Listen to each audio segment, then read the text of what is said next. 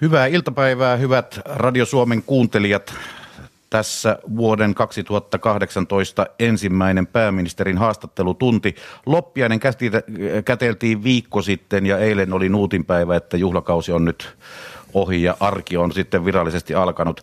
Tämä lähetys tehdään täältä pääministerin virka-asunnolta Kesärannasta. Helsingissä on tuollainen aste pari pakkasta ja sen näköistä pilveä on liikkunut pitkin päivää, että ehkä sieltä sitä lunta, kauan kaivattua lunta myös tänne Etelä-Suomeen pikkuhiljaa saadaan. Hyvää iltapäivää pääministeri Juha Sipilä. Hyvää iltapäivää. Risooko teitä tämä Etelä-Suomen äh, lumeen puute näin talvisin? Ei pääse lumitöihin ainakaan. Niin, kyllä olisi mukava hiihtää ja tuossa jäälläkin tuo jää on kyllä tasainen, mutta tuohon ei kyllä ole paranen mennä. Täällä kyselijöinä ovat politiikan toimittajat Eeva Palojärvi Helsingin Sanomista, hyvää iltapäivää, Hyvää Matti iltapäivää. Virtanen Talouselämästä, terve, ja Pekka Kinnunen Yle Uutisista. Täällä ollaan. Teemoina muun muassa ajankohtaiset EU-asiat, isojen päätösten EU-vuosi on edessä. Ainahan näin vuoden alussa sanotaan, että isojen päätösten EU-vuosi on edessä ja sitten katsotaan loppuvuodessa, että mihin, mihin on, on, on päästy.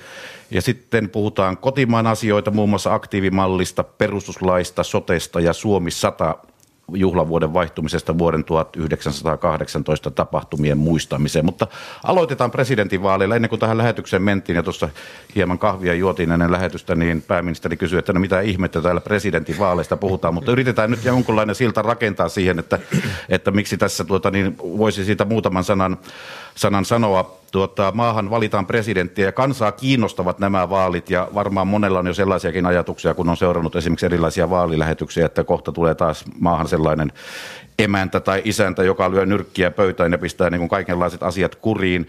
Pääministeri Juha Sipilä, minkälaisena valtakeskittymänä pääministerille näyttäytyy tämä presidenttiinstituutio? Onko siitä hyötyä vai haittaa? Kyllä sitä hyötyä on ja, ja erittäin tärkeä yhteistyö- ja keskustelukumppani myöskin pääministerille. Ja ulko- ja turvallisuuspolitiikan asiat TP-UTVassa käsitellään ulko- ja turvallisuuspoliittisessa valiokunnassa lähes viikoittain. Ja kyllä presidentin kanssa pääministeri soittelee viikoittain, joskus, joskus useammankin kerran päivässä. Että, että erittäin tärkeä yhteistyökumppanu. Ihan perustuslain hengen mukaisesti yhteistoiminnassa hoidetaan näitä asioita. Eeva Palojärvi pääministeripuolueen puheenjohtajalle kysymys. Olitte Oulussa viime viikolla vauhdittamassa keskustan ehdokkaan Matti Vanhasen kampanjaa ja siellä sanoitte, että ääni ehdokkaalle on myös ääni puolueelle. Ja puolue koskee myös tällaista valitsijayhdistyksen ehdokasta. Nyt näissä vaaleissa on kaksi keskustalaista ehdokasta. Vanhasen lisäksi tuo kunniapuheenjohtaja Paavo Väyrynen, vähän kapinallinen keskustassa. Miltä tuntuisi se, että Väyrynen peittoaisi vanhasen näissä vaaleissa, kun ääni puolueelle on ääniehdokkaan? Niin, näissä, tässä ollaan nyt aika kaukana tästä pääministeriinstituutista, kun mennään puolueen asioihin, mutta, mutta keskustellaan vaan siitäkin näkökulmasta.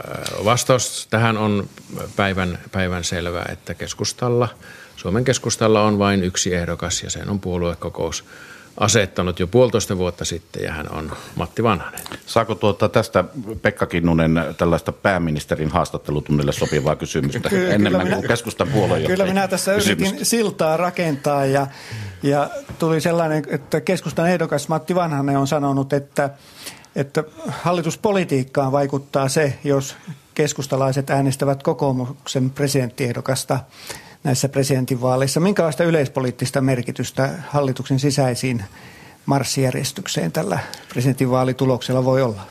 No kyllähän se eh, päivän selvä asia on, että tämä on lähinnä henkilövaali, presidentinvaali eh, aina – se on selvä asia. Ja jos tässä nyt sitten liikutaan täällä puolueen alueella, niin se on myöskin selvää, että Matti Vanhasen osaamista kukaan ei ole asettanut eikä voi asettaa kyseenalaiseksi. Seitsemän vuotta pääministerinä antaa kyllä hyvän pohjan meidän ehdokkaalle myöskin.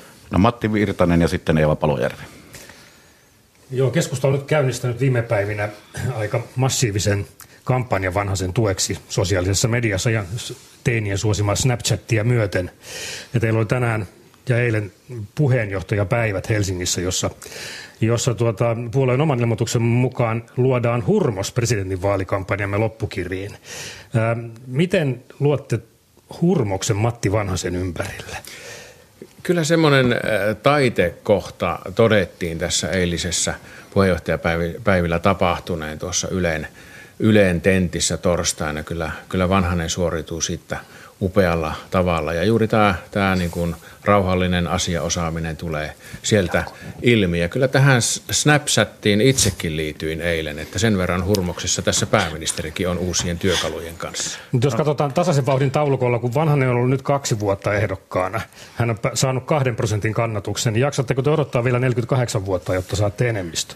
Se tuota, presidentinvaaleissa – tuossa Ylen toimittajatkin, kun tämän torstain jälkeen pohtivat sitä vanhaisen esiintymistä, niin totesivat, että presidentin vaaleissa tehdään sitten päätös aika viime tipassa.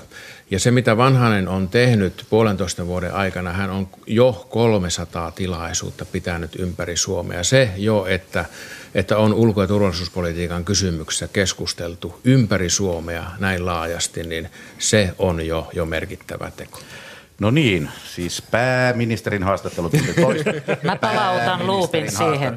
No niin, Eeva, näytä. Pa- palautan Miten luupin pääministerin haastattelutuntiin, kun äh, kysyn nyt pääministeriltä, joka on myös keskustan puheenjohtaja kuitenkin, että te olette sanoneet, että te jatkatte keskustan johdossa ensi kesän jälkeen, jos kenttä tukee ja jos nuo hallituksen ää, saavutukset täyttävät sitten tämän teidän aiemmin sanomanne tulos tai ulos mittarin. Ja nythän tulokset näyttävät hyvältä.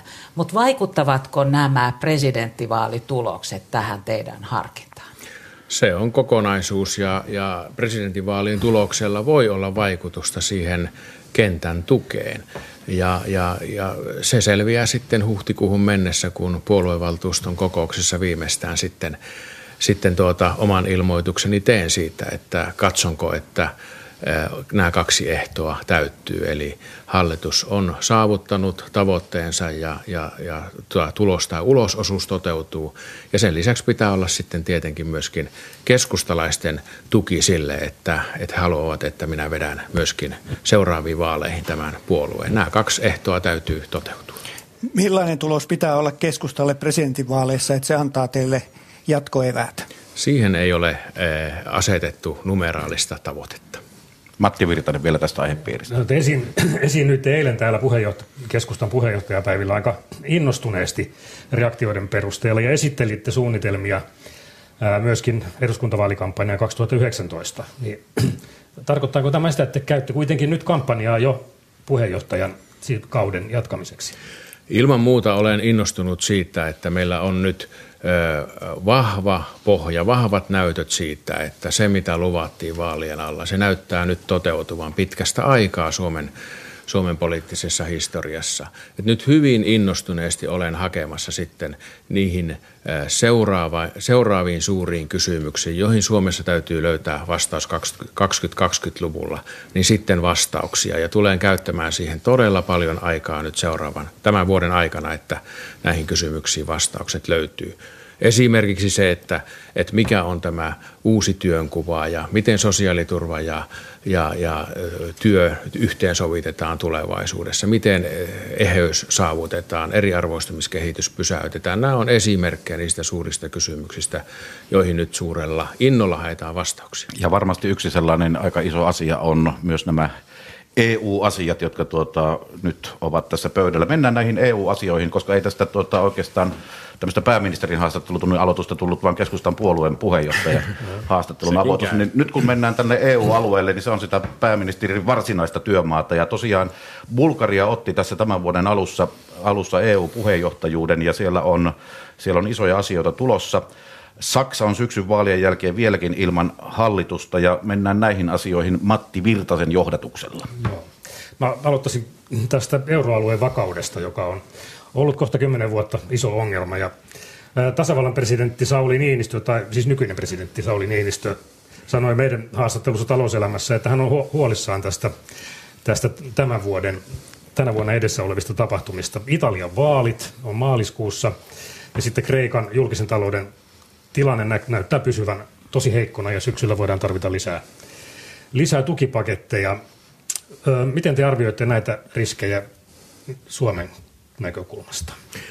Joo, ensinnäkin tämä Bulgarian puheenjohtajakausi, se, sen teemana on, on olemme vahvoja yhdessä. Ja, ja minusta tämä henki on nyt korostunut tuosta Brexitin, Brexit-ilmoituksesta 2016 kesästä alkaen tuota Euroopan neuvoston työskentelyä. Ja minun mielestä nyt siellä on oikea asenne ja hyvä henki. Tästä tavallaan otettiin opiksi tästä, tästä Britannian päätöksestä. Ne huolet on ihan aiheellisia, mikä koskee Euroopan tai euron tulevaisuutta. Että erityisesti Etelä-Euroopassa on pyrkimystä siihen, että yhteisvastuuta kasvatetaan. Ja, ja esimerkiksi Italian pankkien kunto ei vieläkään ole sellainen, että voisimme esimerkiksi yhteiseen talletussuojaan hypätä.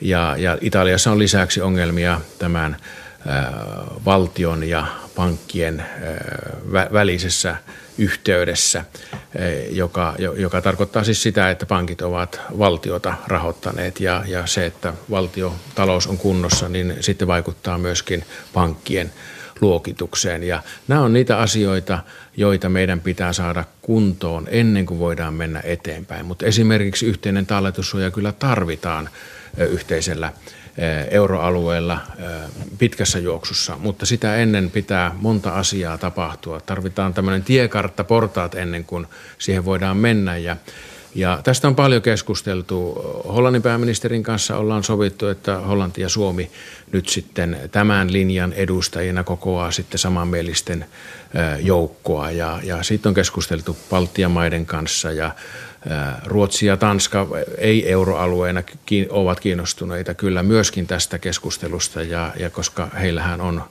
ne päätökset ehkä sitten jossain vaiheessa edessä. Italiassa saattaa käydä niin, että eurokriittiset ja EU-kriittiset populistit pääsevät valtaan, joko tämä viiden tähden liike tai sitten Berlusconin koalitio.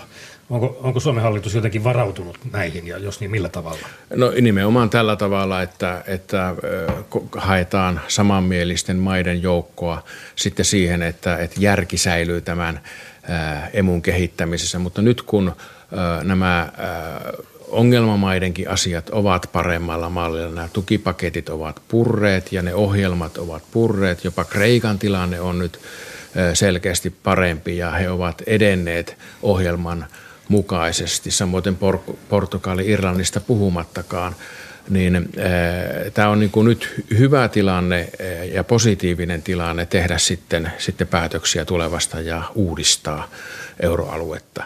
Mutta oikeastaan se kaiken ydin on se, että – että me emme saa luoda sellaista eurojärjestelmää, jossa jokaisen maan omalla vastuulla oleva taloudenpito, omien asioiden laittaminen kuntoon, joka on muuten turvallisuuspolitiikassakin yksi keskeisiä kulmakiviä, että se peitettäisiin yhteisvastuun alle. Tämä on niin se ydinkysymys. Pekka Kinnunen. Niin paljon kuin tässä on totuttu viime vuosina näistä euron ongelmista puhumaan, niin huomasin juuri, että euron kurssi on nyt vahvimmillaan vuosiin. Missä vaiheessa joko se huolestuttaa? Kyllähän euron kurssi tietenkin vaikuttaa sitten vientiteollisuuden kilpailukykyyn verrattuna muita muita valuuttoja vastaan, mutta kyllä se heijastaa myöskin sitä, että euroalueella on asioita saatu kuntoon. Työllisyys on paremmassa asennossa kuin pitkään pitkään aikaan ja, ja kun nyt Suomikin on viimein päässyt tähän samaan kyytiin mukaan, eli kasvetaan jo euroaluetta nopeamminkin ja samoin työllisyyskehitys menee täällä mukaan, niin kyllähän se näkyy sitten myöskin, että valuutta vahvistuu. Presidentti, presidentinvaaleissakin on keskusteltu paljon tästä Suomen eurojäsenyyden järkevyydestä. Mitä, miten arvioitte nyt? Tässä on 15 vuotta yli oltu eurossa. Onko siitä ollut Suomelle enemmän hyötyä kuin haittaa? Kyllä se Suomelle järkevä on ja erityisesti vientivetoiselle Suomelle ilman muuta. Mutta se edellyttää sitä, että me pidetään omat asiat kunnossa. Että koskaan ei enää päästetä itseämme siihen tilanteeseen, kun oltiin 2015 keväällä. Eli meidän pitää uskaltaa uudistua ja uudistaa Suomea sillä tavalla, että emme, emme ole rapakunnossa niin kuin olemme, kun tämä hallitus aloitti. Ja, ja se vaatii nyt sitä, että että niihin tulevaisuuden haasteisiin, mitä Suomella on, niin niihin löytyy sitten oikeasti vastaukset. Ei, niistä ei vain puhuta, vaan, vaan tehdään niin kuin tällä kaudella on tehty. Eeva Palojärvi, Helsingin Sanomat. Nämä tulevat, anteeksi, tulevat euroalueen linjauksetkin sitten ilmeisesti piirretään aika lailla Saksan ja Ranskan johdolla ja Saksan, äh, Saksa on viimein saamassa hallituksen. Miten Suomi sitten valitsee sen, kumman kelkaan lähdetään enemmän, Merkelin vai Macronin? Äh, ei tämmöistä valintaa tarvitse tehdä, että kumman kelkkaan lähdetään. Saksa, Saksa perinteisesti on ollut tässä samanmielisten – maiden joukossa. Uskon, että Saksalla on nimenomaan tällainen ajattelu, että, että tietyt asiat pitää saada kuntoon ennen kuin voidaan mennä eteenpäin. Ja mä olen Macronin kanssa täsmälleen samaa mieltä siitä, että kun samaan aikaan kun puhutaan näistä lyhyen tähtäimen asioista, niin pitää puhua myöskin pitkän tähtäimen asioista. Siitä, mikä, mikä se euroalue on sitten, kun kaikki nämä välitavoitteet on saavutettu. Ja me sovittiin viime Euroopan neuvoston kokouksessa joulukuussa, että tämmöinen ylimääräinen kokous järjestetään maaliskuussa, jossa, jossa keskustellaan ilman nyt niin kuin päätöksenteko-vaatimusta, niin näistä tulee, tulee pidemmän aikavälin asioista. Macronin kanssa on keskusteltu myöskin siitä, että jokaisessa maassa pitäisi järjestää keskustelutilaisuuksia, esimerkiksi yliopistoissa siitä, että miten, miten euroaluetta ja Eurooppaa, Euroopan unionia pitäisi kehittää. Ja, ja kun tapasin Pariisissa Macronin, niin lupasin, että, että tai olin samaa mieltä, että Suomessa jär, tullaan järjestämään myöskin tämmöinen kierros. Ja se tulee alkamaan Oulusta, Oulusta helmikuussa. Minkälaisia kaavailuja teillä on ollut Angela Merkelin kanssa sitten? Merkelin kanssa olen, olen käynyt useammankin keskustelun, viimeksi Euroopan neuvoston yhteydessä, mutta kun kävin Berliinissä, niin kysyin tätä erikseen, että tuleeko tämä Saksan linja muuttumaan ja annetaanko niin kuin tavallaan tälle etelälle periksi. Niin hänen viestinsä oli ihan tämä sama, että, että meidän pitää nämä lyhyen tähtäimen asiat tehdä määrätietoisesti kuntoon. Ja Macron esimerkiksi on sanonut, että he huolehtivat siitä, että he panevat omat asiansa kuntoon. Ja he ovat tehneet näitä uudistuksia nyt ja siellähän näyttää talous paremmalta. Mutta että ei sanota ei kaikelle pitkän tähtäimen asioille. Tämä on ollut myöskin Suomen hallituksen lähtökohta näihin keskusteluihin. Matti Virtanen. Joo, nyt toisin kuin Eeva tuossa antoi ymmärtää, niin Saksassahan ei vielä ole hallitusta. Ja niin kuin he itse sanovat, nix is fix, eli mitään ei ole sovittu ennen kuin kaikki on sovittu. Mutta joka tapauksessa niin tämä suuri koalitio Saksassa, niin jos se jatkaa, niin se jatkaa heikentyneenä siitä, mikä se oli aikaisemmin. Koska tuota, molemmat pääpuolueet kärsivät pahan tappion. Ja tämä johtanee siihen politiikan logiikan perusteella, että Saksan-Ranskan akselilla Pariisi voimistuu suhteessa Berliiniin. Ja, mm. ja teidän ystävänne Macronhan on jonkin sortin federalisti. Niin joutuuko Suomi tässä nyt kanssa siirtymään pari piirua federalismin suuntaan? Eh, no ei varmaan siihen suuntaan tarvitse äh, siirtyä, mutta se on totta, että kyllä Macron on ottanut hyvin vahvan – roolin Euroopan unionin sisällä. Se näkyy ihan tuossa Euroopan neuvoston kokouksessa. Hän on selkeästi aktiivinen, aktiivisempi kuin edeltäjänsä ja, ja hän, hän haluaa niin kuin määrätietoisesti viedä asioita eteenpäin. Ja, ja hän sanoi silloin, kun vierailin Pariisissa, että hän tulee heittämään aika paljon palloja ilmaan, niin kuin hän sen kuvasi, ideoita. Ja hän, hän niin kuin hyväksyy sen, että vain osa niistä sitten lähtee elämään. Ja, ja tuota, minusta tämä on erittäin hyvä, että me käydään kunnollista keskustelua ja, ja keskustelua myöskin aihepiireistä, jotka eivät lähde sitten, sitten elämään. Kumpi on mielestäni tärkeämpää tässä tilanteessa, Euroopan unionin yhtenäisyyden säilyttäminen vai Euroopan unionin integraation syventäminen? Yhtenäisyyden säilyttäminen, se, se me ollaan yhdessä sovittu ö, tavoitteeksi numero yksi. Ja, ja minusta näihin kysymyksiin löytyy tämmöinen pragmaattinen ratkaisu. Eli, eli meillä on sekaisin nyt tässä keskustelussa lyhyen tähtäimen asiat ja pitkän tähtäimen asiat. Ja pitkän tähtäimen asioissa, niin, niin se mitä esimerkiksi Macron on euroalueesta nostanut esille, niin monet niistä asioista ovat semmoisia, jotka minunkin mielestäni, hallituksen mielestä ää, pitäisi toteuttaa. Mutta me olemme huolissamme aina siitä, että, että emme suinpäin mene sinne ennen kuin esimerkiksi tämä Italian pankkien tilanne on parempi. Kyllähän tässä on koko euroalueen olemassaolon ajan on puhuttu siitä, että yhtenäinen valuutta-alue ei voi toimia ilman poliittista unionia, ilman poliittisen unionin tiivistämistä. Eikö tämä ole vääjäämätön tie? Niin, siis euroalue ei ole valmis. Se, on, se nähtiin tuossa kriisin yhteydessä ja, ja kriisistä on opittava ja tehtävä ne asiat valmiiksi. Ensimmäinen äh, askel on tämä pankkiunioni, niin sanotun pankkiunionin loppuun saattaminen ja ja, ja siitä me olemme yksimielisiä. Itse asiassa siitä on kauan sitten tehty päätökset. Mutta, mutta Euroopan unionissa on ollut sitä ongelmaa, että niitä yhdessä tehtyjä päätöksiä ei ole pystytty implementoimaan, siis toimeenpanemaan.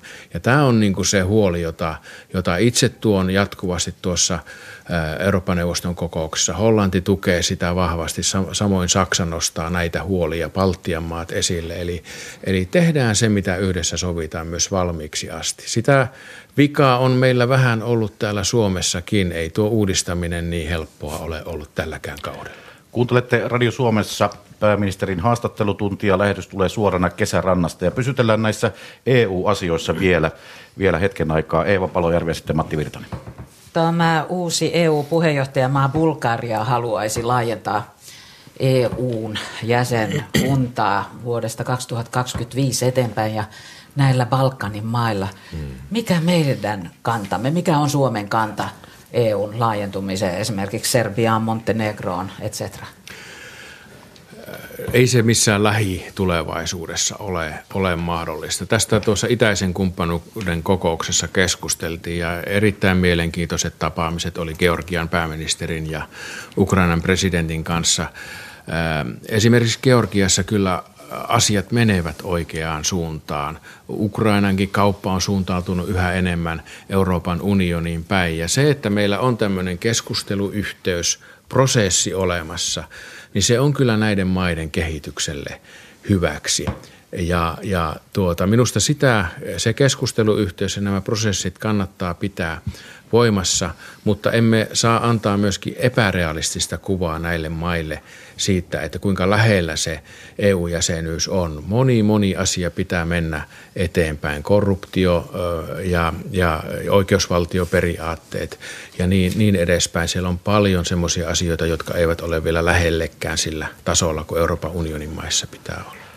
Mutta onko tämä aikataulu ollenkaan realistinen vuodesta 2025 eteenpäin? En en usko, että 25 vuonna vielä kovin moni maa on EU-kelpoinen, mutta se on tärkeintä, että suunta on koko ajan oikea ja kehitys tapahtuu sitten näitä kriteerejä kohden.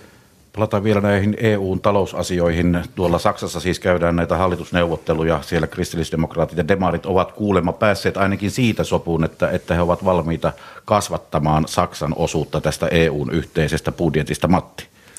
Joo, sitten EU siirtyy seuraavalle tuota budjettikaudelle tai tämä seitsemän vuoden periodi, jossa sovitaan nämä raamit. Niin nyt kun Brexit tapahtuu, Britannia iso nettomaksaja lähtee, niin, niin pitääkö, pitääkö EU-menoja leikata juustohöyläperiaatteella, eli, eli, eli vähän joka paikasta, vai poistetaanko kokonaisia menoluokkia, esimerkiksi tulonsiirtoja Visegrad-maille, jotka ovat kieltäytyneet noudattamasta yhteisiä mm. pelisääntöjä mm. turvapaikkapolitiikassa? Joo, se on, se on totta, että, että tuota, tämä on niin kuin iso keskustelun aihe, tämä Britannian nettomaksuosuuden poistuminen. Puhutaan suuruusluokasta 12 miljardia ja, ja siihen pitää löytyä ratkaisu. Suomen hallituksen lähtökohta tähän on ollut se, että tätä ei kompensoida, ei siis makseta lisää sen vuoksi, mutta me emme ole myöskään olleet tässä tiukassa prosentti, niin sanotussa prosenttiliikkeessä, jossa yksi prosentti PKTstä olisi maksimi. Ja, ja Saksa on selvästi tullut nyt niin kuin tähän, tähän väliin. Tuo 12 miljardia, niin se ei ole ollenkaan epärealistinen kuin tämä kohesio, niin sanottu kohesiopolitiikka, eli se, että, että kun on autettu Puolaa ja ja, ja Baltian maita ja, ja entisiä Itä-Euroopan maita, niin niiden bruttokansantuote ja elintaso on nyt noussut. Ja, ja niin kuin jos nykyiset kriteerit säilytetään, niin suurin piirtein tuon 12 miljardin edestä näitä kohesiorahoja tarvitaan vähemmän. Eli, eli en, en pidä tätä kuitenkaan epärealistisena urakkana tätä, tätä rahoituskehyksen aikaansaamista. Sehän on muuten sitten Suomen puheenjohtajuuskaudella nämä, nämä, nämä kovimmat neuvottelut sitten tästäkin asiasta. Ensi vuoden loppupuolella. 2019 loppupuolella, mutta nyt, nyt tämän kevään aikana muodostetaan sitten tarkennettu Suomen kanta ja, ja ne keskustelut lähtee nyt sitten tämän kevään kuluessa liikkeelle. Eli, eli nyt, nyt tämä on hyvin ajankohtainen aihe. Tässä kun EUn turvapaikkapolitiikka mainittiin, niin onko tässä Bulgarian puheenjohtajakaudella tulossa jotain sellaisia asioita, missä Suomen pitäisi linjata yhdessä muiden EU-maiden kanssa tätä EUn yhteistä pakolaispolitiikkaa?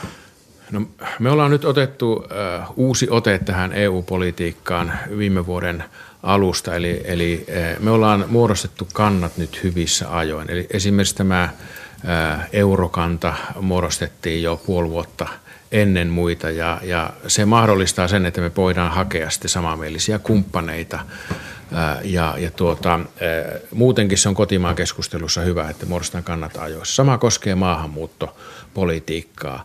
Ja siinä me ollaan lähdetty siitä ajatuksesta, jonka uskon olevan realistinen, että se, se kun puhutaan turvapaikan hakijoista, niin, niin pääsimme yhä lähemmäs sitä tilannetta, jossa kriisejä hoidetaan lähempänä kriisimaita, hoidetaan juurisyitä ja sitten ne, jotka ovat toivoa vailla kotiinpalusta, niin sitten tässä niin sanottu kiintiöpakolaisjärjestelmän puitteissa yhteistyössä YK ja UNHCRn kanssa sitten otetaan isompi määrä Eurooppaan suoraan sieltä leireiltä. Silloin on tehty turvatarkastukset ihmisille ja, ja muutenkin pystytään sitten ottamaan esimerkiksi lapsia, lapsiperheitä, vanhuksia, niitä, jotka eivät tämmöistä vaellusta kestä. Mutta mitä me teemme nyt niille jäsenmaille, jotka eivät suostu osalli, osallistumaan tähän, tähän tuota taakanjakoon tässä turvapaikanhakukysymyksessä? No tämä on juuri se ajatus, kun olen tarkalla korvalla kuunnellut sitä keskustelua ja, ja jakaantunutta keskustelua. Ja olen tätä ideaa nyt yrittänyt siellä myydä, niin kyllä tähän rupeaa ymmärrystä selkeästi tulemaan. Saksa, Saksa on itse asiassa jo, jo lisännyt tätä oma-aloitteisesti Ruotsi, mutta myöskin sitten kun puhutaan niiden maiden kanssa, jotka ovat olleet tähän sisäiseen sisäisiin siirtoihin, siihen taakanjakoon suhtautuneet epäillen, niin hyväksyvät sen, että autetaan ihmisiä lähempänä. He ovat, Unkarikin on esit, näyttänyt esimerkkiä siinä, että pienillä, pienillä summilla, mutta ovat kuitenkin olleet mukana esimerkiksi Afrikka-rahastoissa. Kaksi kysymystä vielä tähän EU-asiaan, Pekka ja sitten Eeva. Niin EUn sisällä on todella näitä hajottavia voimia, Puola, Unkari ja kumppanimaat. Kuinka huolissanne olette EUn hajoamisesta? En ole huolissaan. Minusta tämä tulevaisuusprosessi oli hyvä ja, ja tästä niin sanotusta Rooman – julistuksesta vajaa vuosi sitten viime vuoden maaliskuussa. Siitä tuli hyvää ja, ja siitä tuli aika lailla se, mitä, mitä me täällä Suomessa ennakoitiin jo, jo viime eh, kesänä tai edellisenä kesänä lopputulokseksi. Eli sallitaan se, että joissakin asioissa voidaan mennä vähän eri tahtisestikin Esimerkiksi puolustusyhteistyö on sellainen, jossa ihan kaikki eivät ole mukana, mutta pidetään kuitenkin se avoimena kaikille. Että tärkeintä on nyt välttää se, että ei muodostu tämmöisiä pieniä ryhmiä, jotka eivät sitten ole avoimia kaikille. Mutta esimerkiksi eurohan on tietyillä kriteereillä avoin kaikille jäsenmaille.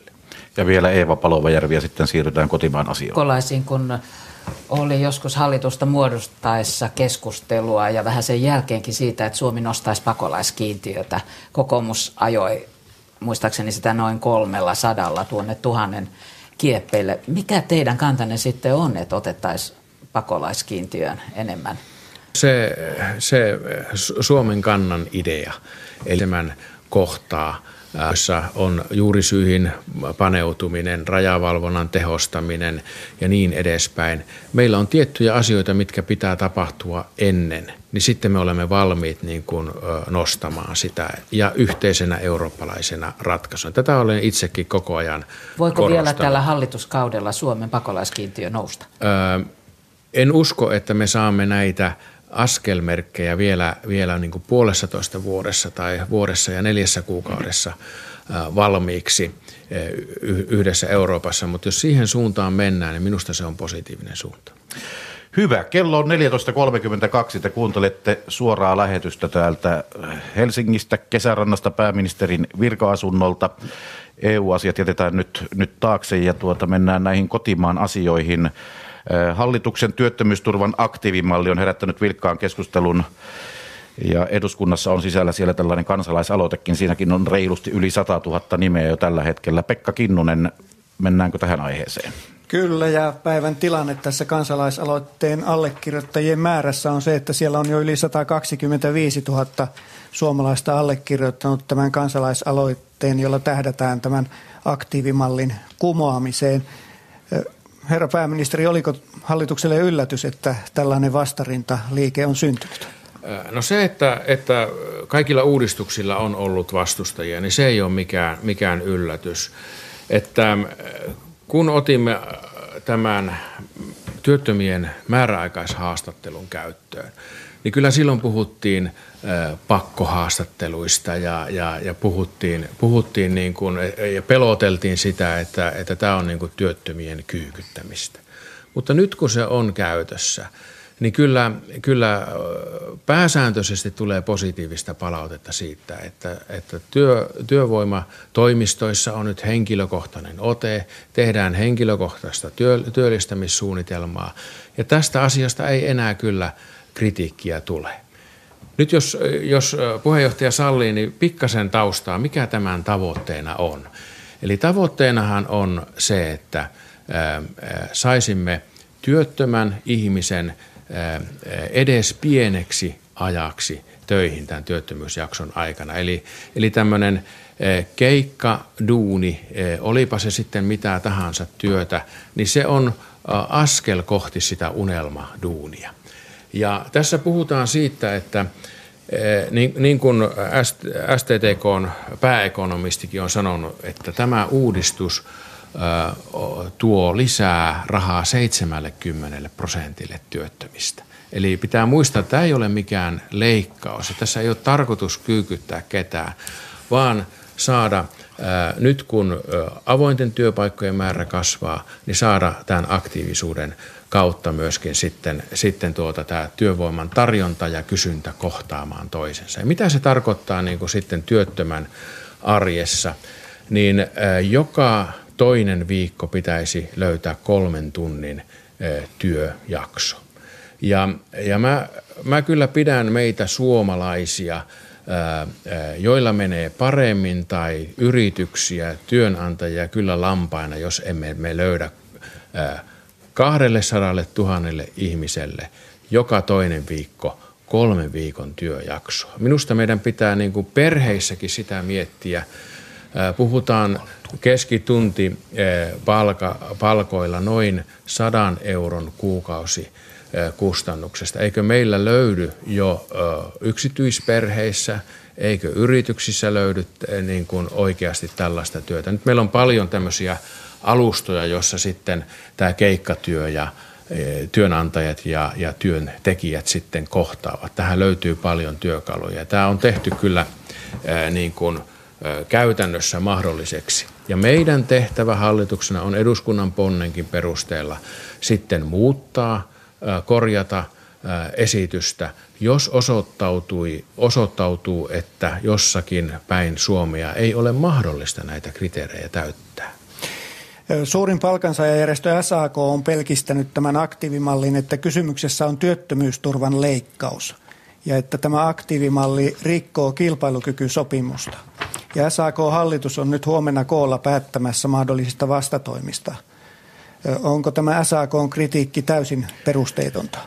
No tässä aktiivi mallityöryhmässä istui STTK pääekonomisti Ralf Sund ja hän arvioi, että 70 prosentilla työttömistä aktiivimalli ei leikkaa, vaan nostaa työttömyysturvan tasoa. Tämä on, tämä on yksi osa niin sanottua kymppilistaa, jossa on, on toimia, joissa helpotetaan työttömän ryhtymistä yrittäjäksi, helpotetaan työttömän siirtymistä eläkkeelle, Lex Lindström, helpotetaan työttömän opiskelua työttömyysjakson aikana. Ja tässä myöskin omavastuupäivät lyhennettiin seitsemästä viiteen päivään. Ja, ja tämä on saman suuruinen kuin tämä leikkaus siinä tilanteessa, että tätä aktiivisuutta ei pysty sitten toteuttamaan. Mutta nyt, nyt mä haastan kaikkia suomalaisia kyllä siihen, että, että tämän, tämän pelottelun sijaan me lähdemme nyt hakemaan oikeasti niitä malleja, millä työtön saa aluksi kolmen tunnin työjakson kahden viikon välein, joka on suurin piirtein se, mitä, mitä tämä 18 tuntia kolmen kuukauden jaksossa edellyttää. Niin, niin tuota, Kyllä me Suomessa tähänkin ratkaisu löydetään ja kun tätä katsotaan vuoden päästä tätä tilannetta, mä uskon, että kaikki pitää tätä hyvää. Matti Virtanen. Joo, voimakkain kritiikki tätä aktiivimallia kohtaan on, on aiheutunut ilmeisesti siitä, että kaikkialla maassa ei ole tarjolla näitä työvoimapalveluja tai tilapäistä pätkätöitä, joita, joita tässä edellytetään. Niin nyt kun valtion verotulot kasvavat aika nopeasti, kun talous kasvaa ja ja tuota rahaa olisi käytettävissä, niin muutamalla kymmenellä miljoonalla eurollahan valtio voi äkkiä palkata tätä, paikata tätä aukkoa esimerkiksi lisäämällä TE-toimistossa työvoimaneuvojien määrää niin, että näille ihmisille saataisiin edes jotain. Eikö, eikö tämä nyt voisi niinku rahalla ostaa tämän rauhan tässä, tässä kiistassa? Joo, me ollaan sitouduttu hallituksen siihen, että, että työvoimapalvelujen resursseja lisätään. 200 hengellä sitä on jo lisätty. Eli, eli me seuraamme hyvin tarkasti sitä, että, että tähän on, on sitten resurssit äh, olemassa. Siitä se ei saa jäädä kiinni. Mutta äh, kyllähän tämä niin tavoitetila, että, että työtön saa töitä, sen saa tienata ilman, että työttömyysturva – heikkenee. Sen voi tienata myöskin yrittäjänä. On erilaisia alustoja ja malleja siihen, että hyvin helposti voi yrittäjänä ilman, että tarvitsee tehdä omaa Y-tunnusta, niin lähteä hakemaan sitten, sitten töitä. Kyllä tässä vilpitön tarkoitus on se, että työtön saa aluksi lyhyitä työsuhteita ja sitä kautta löytää sitten sen, sen oman, omaan työuraan. Jos tämä 200 000 toteutuu tämä, niin tämähän on 200 miljoonaa euroa työttömille eh, lisää ilman, että työttömyysturva pienenee. Eeva Palojärvi. Tässä tuntuu aktiivimallia läpiviedä syntyneen vähän tällainen villi tilanne vuodenvaihteen jälkeen ja tuli kokoomuksesta irtiottoa että mitä tämä aktiivimalli nyt oikein on, pitäisikö siihen talkootyötä ottaa mukaan. Sitten keskustasta Mika Lintilä tuli vähän samoille linjoille, että pitää vähän pohdiskella ja Jari Lindström ainakin Helsingin Sanomien haastattelussa selvästi oli hermostunut siihen, että hallituspuolueista, hallituskumppaneilta tulee erilaisia linjauksia. Hän ehkä olisi toivonut, että pääministeri olisi tullut aiemmin esille puolustamaan tätä mallia ja puhaltanut ainakin pillillä, että nyt ei hypitä seinillä ennen kuin on katsottu, miten tämä laki toimii. Kyllä tästä olen keskustellut työministerin kanssa ja ilmoittanut täyden, täyden tukeeni tässä, tässä hänelle. Se, että, että siihen huhtikuussa, kun tämä ensimmäinen kolmen kuukauden jakso on päättynyt, niin saadaan ensimmäistä tietoa sitten kentältä siitä, että miten tämä malli on toiminut, mitä pitää pitää uudistaa, mutta kyllä meillä lähtökohtana on se, että, että ihminen pääsee, työtön pääsee palkkatyöhön ja, ja sitä kautta hänen ansionsa myöskin lisääntyy. Ja, ja se, että 300 euroa hän saa tienata ilman, että se työttömyysturva heikkenee. Ja näissä rajoissa on tarkoitus niin kuin, saada aktivointia aikaiseksi. Ja, ja nyt edellytetään myöskin, että työtön itse on tähän, tähän aktiivinen. Mutta vielä tähän kysymykseen, että pettikö teiltä niin kuin johtajuus hitusen, että tähän pääsi tällainen villitilanne Minulla syntymään? on täysi luotto työministerin toimintaan tässä ja, ja tämä on tilanne Suomessa, että ta- tahdotaan vähän joka asiaan julkisuudessa vaatia pääministeriä avuksi. Kyllä työministeri tästä on hyvin, hyvin selvinnyt ja, ja hän on entisenä luottamusmiehenä tuntee erittäin hyvin tämän itsekin työttömänä jakson olleena. Hän tuntee erittäin hyvin tämän työttömien arjen ja, ja mä olen hänen kanssaan paljon keskustellut ja täysin luotto siihen, että, että tuota, paitsi hänen pyrkimyksensä on tässä vilpitön, niin myöskin, myöskin se, että, että me saadaan nämä puutteet kyllä kuntoon. Se, että tässä ideoidaan sitten sitä, että mitä mahdollisesti pitää korjata, niin minusta se kuuluu poliittiseen keskusteluun ja meidän pitää olla myöskin siihen valmiita. Itse asiassa tämä uudenlainen johtamistapa, tämä strateginen hallitusohjelma. Tämä koko filosofia perustuu siihen, että asetetaan rima korkealle ja, ja tehdään toimia – ja jos ei ne toimet näytä johtavan haluttuun lopputulokseen, sitten korjataan. Se Mutta on eihän sitä voi ideoida johtaa. sen jälkeen, kun on laki juuri hyväksytty. Se on nimenomaan... ennen pitäisi ideoida. Kyllä, niitä on ideoitu ja on mietitty niitä, että, että e- esimerkiksi omaishoitajien kysymyksessä tähän ei koske heitä tai on vammautuminen tai on työeläkehakemus ja niin edespäin, niin, niin tämä ei koske heitä. Kyllä, kyllä nämä on huolellisesti valmistettu, valmisteltu ja uskon, että tämä toimii ja, ja, ja, ja vakuutan, että se toimii. Mutta jos työtön joutuu sellaiseen kohtuuttomaan tilanteeseen, että ei ole esimerkiksi sillä alueella käytännössä mahdollista toteuttaa lain vaatimusta, niin se ei ole tarkoitus. Jos näin käy, niin sitten korjataan se osa tai lisätään resursseja esimerkiksi, jos se johtuu työvoimapalvelujen resursseista. Kenen tehtävä on valvoa, että tällaisia alueellisia tai yksilökohtaisia kohtuuttomuuksia ei tapahdu? TE-toimistot ja, ja sitä kautta sitten työministeriö, työ- ja elinkeinoministeriö sitten, sitten puuttuu. Me, me kyllä seurataan tätä koko hallituksena myöskin, että tämä toimii. Lupaatteko te, että se TE-toimisto saa lisäväkeä, jos se tarvitsevat Kyllä. Sitä? Onko tästä aktiivimalliasiasta vielä kellään kysyttävää? Nimittäin tässä isossa käsikirjoituksessa, joka on edessä, niin täällä lukee sitten, että sote kaksoispiste Eeva. Eli mennään sitten siihen asiaan, jos tämä aktiivimalliasia on tällä kertaa. Joo, palataan siihen huhtikuussa. Palataan siihen sitten myöhemmin. Mutta nyt mennään sinne ja täältä vähän vettä. Sote on lähes loppusuoralla, näin, näin kerrottiin tuossa vuoden vaihteessa. Nyt kuulemma siellä on vielä joitakin kohtia auki ja keskusta ja kokoomus ovat erimielisiä tällaista Tällaista äh, kuuluu tuolta kulisseista ja erityisesti tämä keskittämisasetus on nyt aiheuttanut sitten sairaalakentässä ää, äh, tällaista vähän kipuilua ja kapinointia. On huoli, että kun näitä leikkauksia sitten pyritään keskittämään, niin siinä menettävä sairaala menettää myös saman tien lääkärit. Mm. Onko siinä mahdollisuus tehdä vielä jotakin?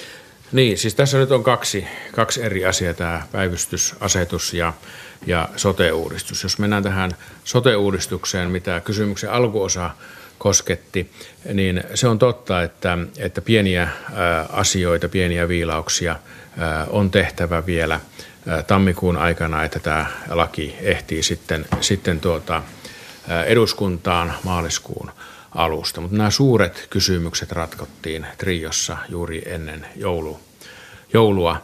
Ja, ja tuota, ei tässä ole mitään, mitään ö, ongelmaa saada tätä, tätä läpi. Mä olen täysin vakuuttunut siitä, että reformiryhmässä jatkota, ja, ratkotaan nämä ä, jäljellä olevat kysymykset, niin kuin kasvupalvelutkin osana maakuntauudistusta ratkottiin nyt sitten, sitten yhdessä. Ollaan käyty huolella läpi se lausuntopalaute ja, ja tehty sitten sen, sen mukaan korjauksia. Ei tässä sen kummemmasta ole kysymys. Tähänkin sote-uudistukseen, tähän on liittynyt kyllä aika paljon tätä pelottelua siitä, että, että kaikki loppuu ja kaikki menee huonompaan suuntaan, mutta uskokaa tai älkää, niin tästäkin tulee, tulee hyvää. Mutta se on iso töinen uudistus, koska, koska puhutaan ehkä sodan jälkeen suurimmasta yksittäisestä uudistuksesta, mitä Suomessa on tehty. Mutta vielä tämä keskittämisasetus, että onko siinä mahdollista tehdä jotain, kun se on aiheuttanut paljon huolta? No se on eduskunta hyväksynyt ja, ja sen mukaisesti mennään.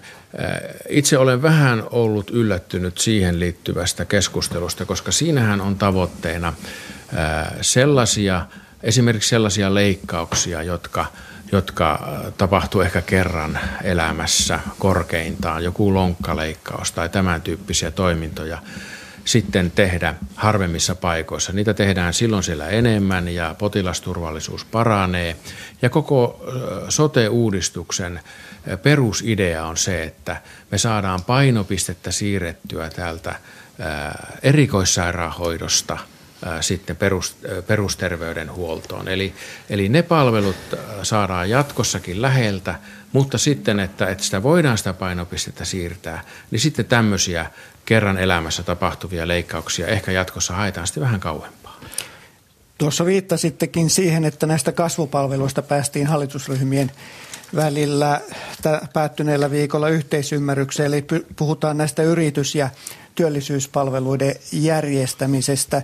Siinä on ollut vähän kädenvääntöä, että nämä nykyisen valtiolle kuuluvat tehtävät, siirtyvätkö ne maakunnille vai kunnille, varsinkin suuret kaupungit ovat olleet kiinnostuneita. Onko nyt löytynyt tähän kaikkien hyväksyttävissä oleva kompromissi?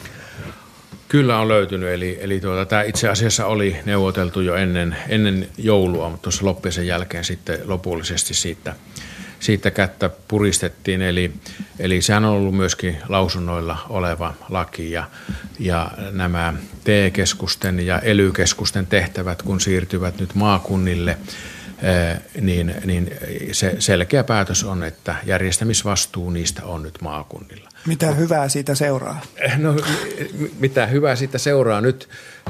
Myöskin tämä osa toiminnoista, nimenomaan TE-keskukset, joissa on työllisyysasiat ja, ja, ja, ja vaikkapa elinkeinotuet, tekestuet ja niin, niin edespäin, niin ne ovat nyt maakunnan tehtävä, joka on uusi demokraattisesti valvottu taso. Nyt voidaan tehdä ihan eri tavalla myöskin niihin liittyviä päätöksiä ja ohjausta sitten maakuntien tasolla.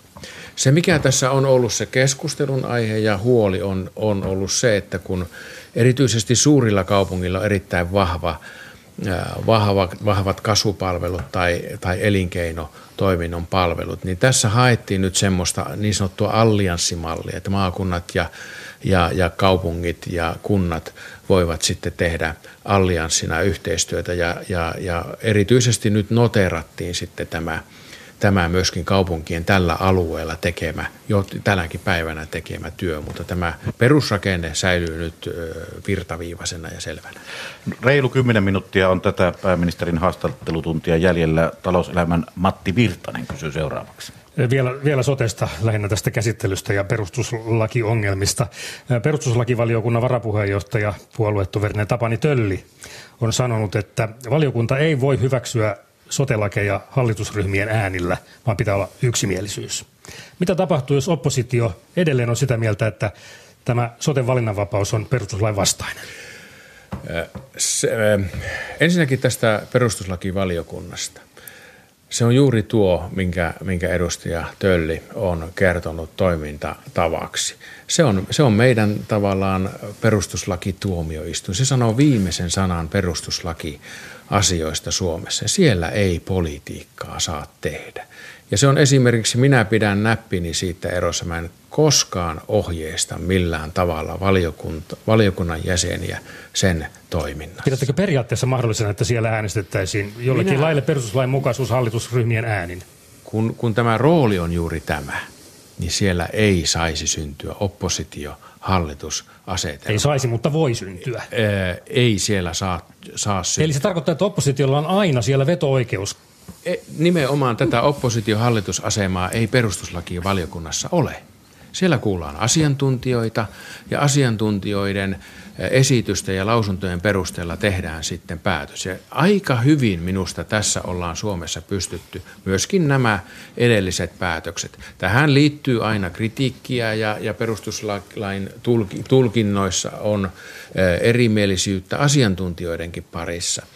Mä ennustan, että tässä lakipaketissa ja muissa, niin kuin muissakin lakipaketeissa, kyllä perustuslakivaliokunnalla voi olla – lopputuloksena joitakin huomioita. Ja se kuuluu normaali eduskuntakäsittelyn prosessiin, että jotakin pykäliä ehkä viilataan sitten siellä eduskuntakäsittelyssä, koska, koska meillä, me emme saa sitä perustuslakivaliokunnan kantaa etukäteen. Minkä takia perustuslakivaliokunta on miehitetty sitten poliittisten voimasuhteiden mukaisesti, jos se mitä he tekevät on täysin puhdasta juridista harkintaa? Kaik- mitä varten puolueiden edustajia tarvitaan siellä no se, on, se on eduskunnan äh, valiokunta ja demokraattisesti valittu valiokunta, mutta se poikkeaa niin kuin, äh, omasta äh, niin kuin tehtäväksi annostaan muista valiokunnista sillä tavalla, että, että siellä ei saa tehdä politiikkaa, vaan se pitää puhtaasti arvioida perustuslain näkökulmasta, että täyttääkö tämä esitetty laki perustuslain näkökulma vai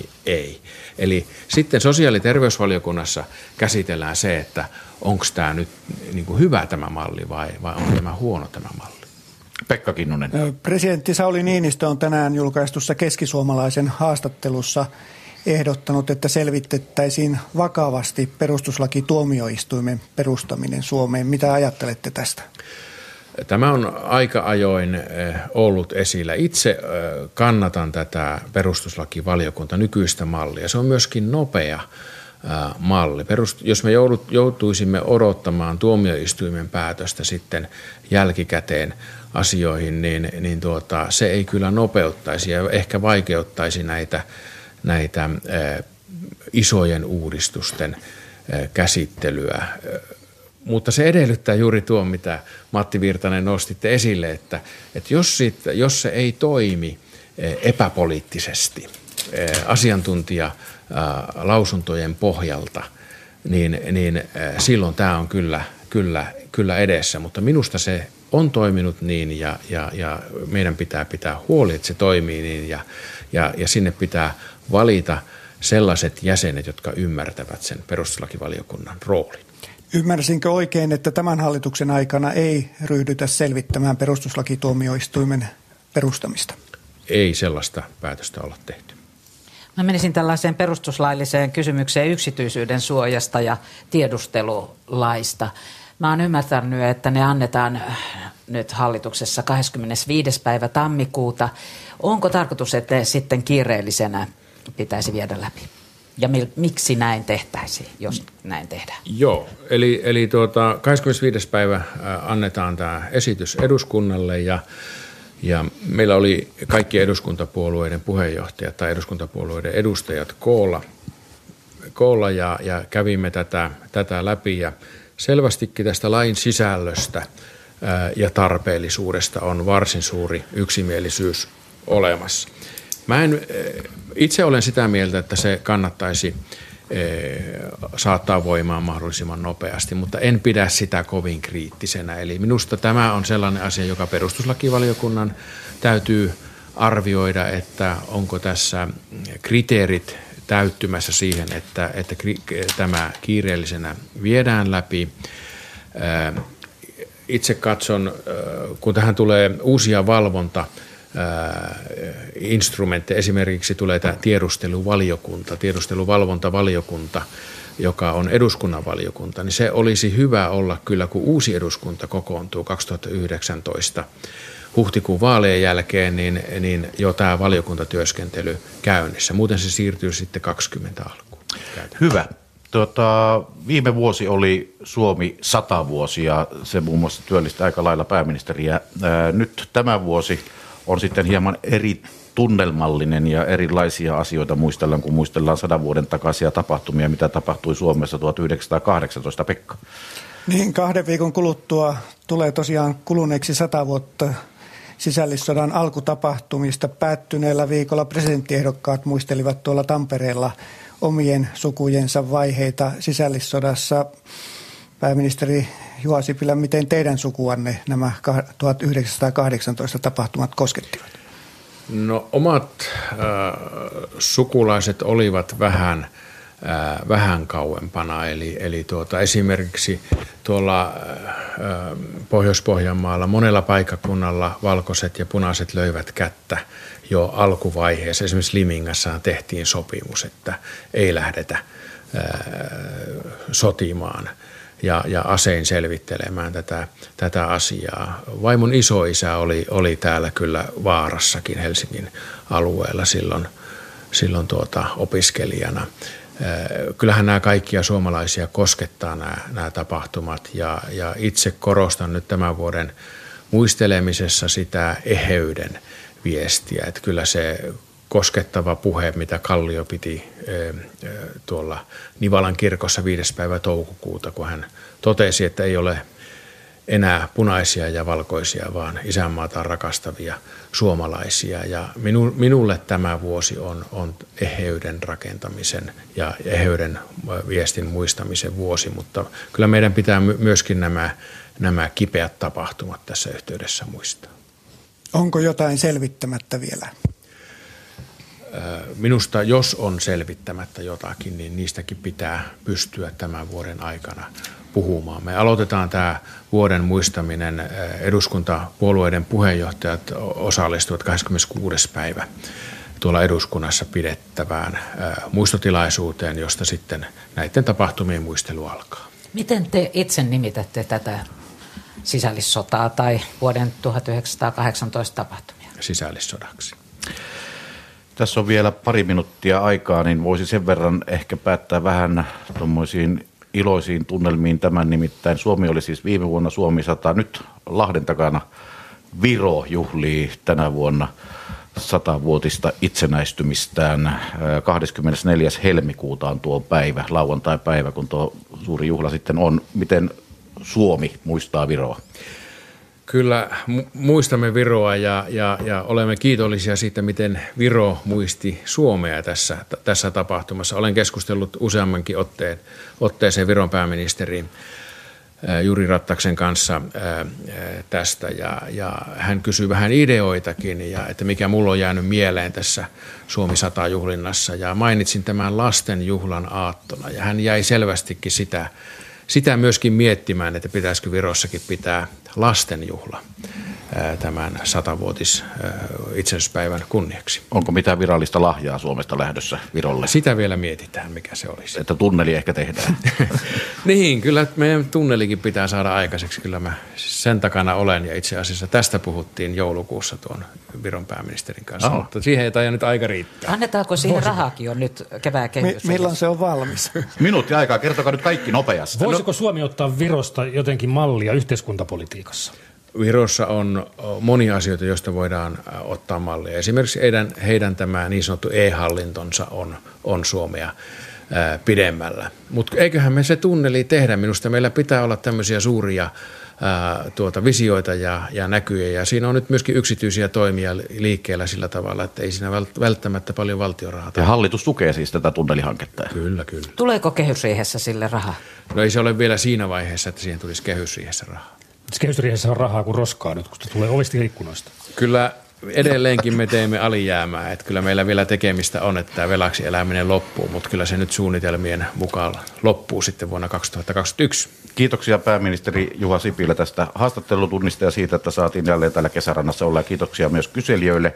Kiitoksia myös kuuntelijoille. Seuraavaa pääministerin haastattelutunnin ajan kohtaa ei ole vielä kalenteroitu, mutta se ei ainakaan ole kahden viikon päästä sunnuntaina, nimittäin silloin on presidentin vaalit. Kuulemiin kesärannasta. Kiitos.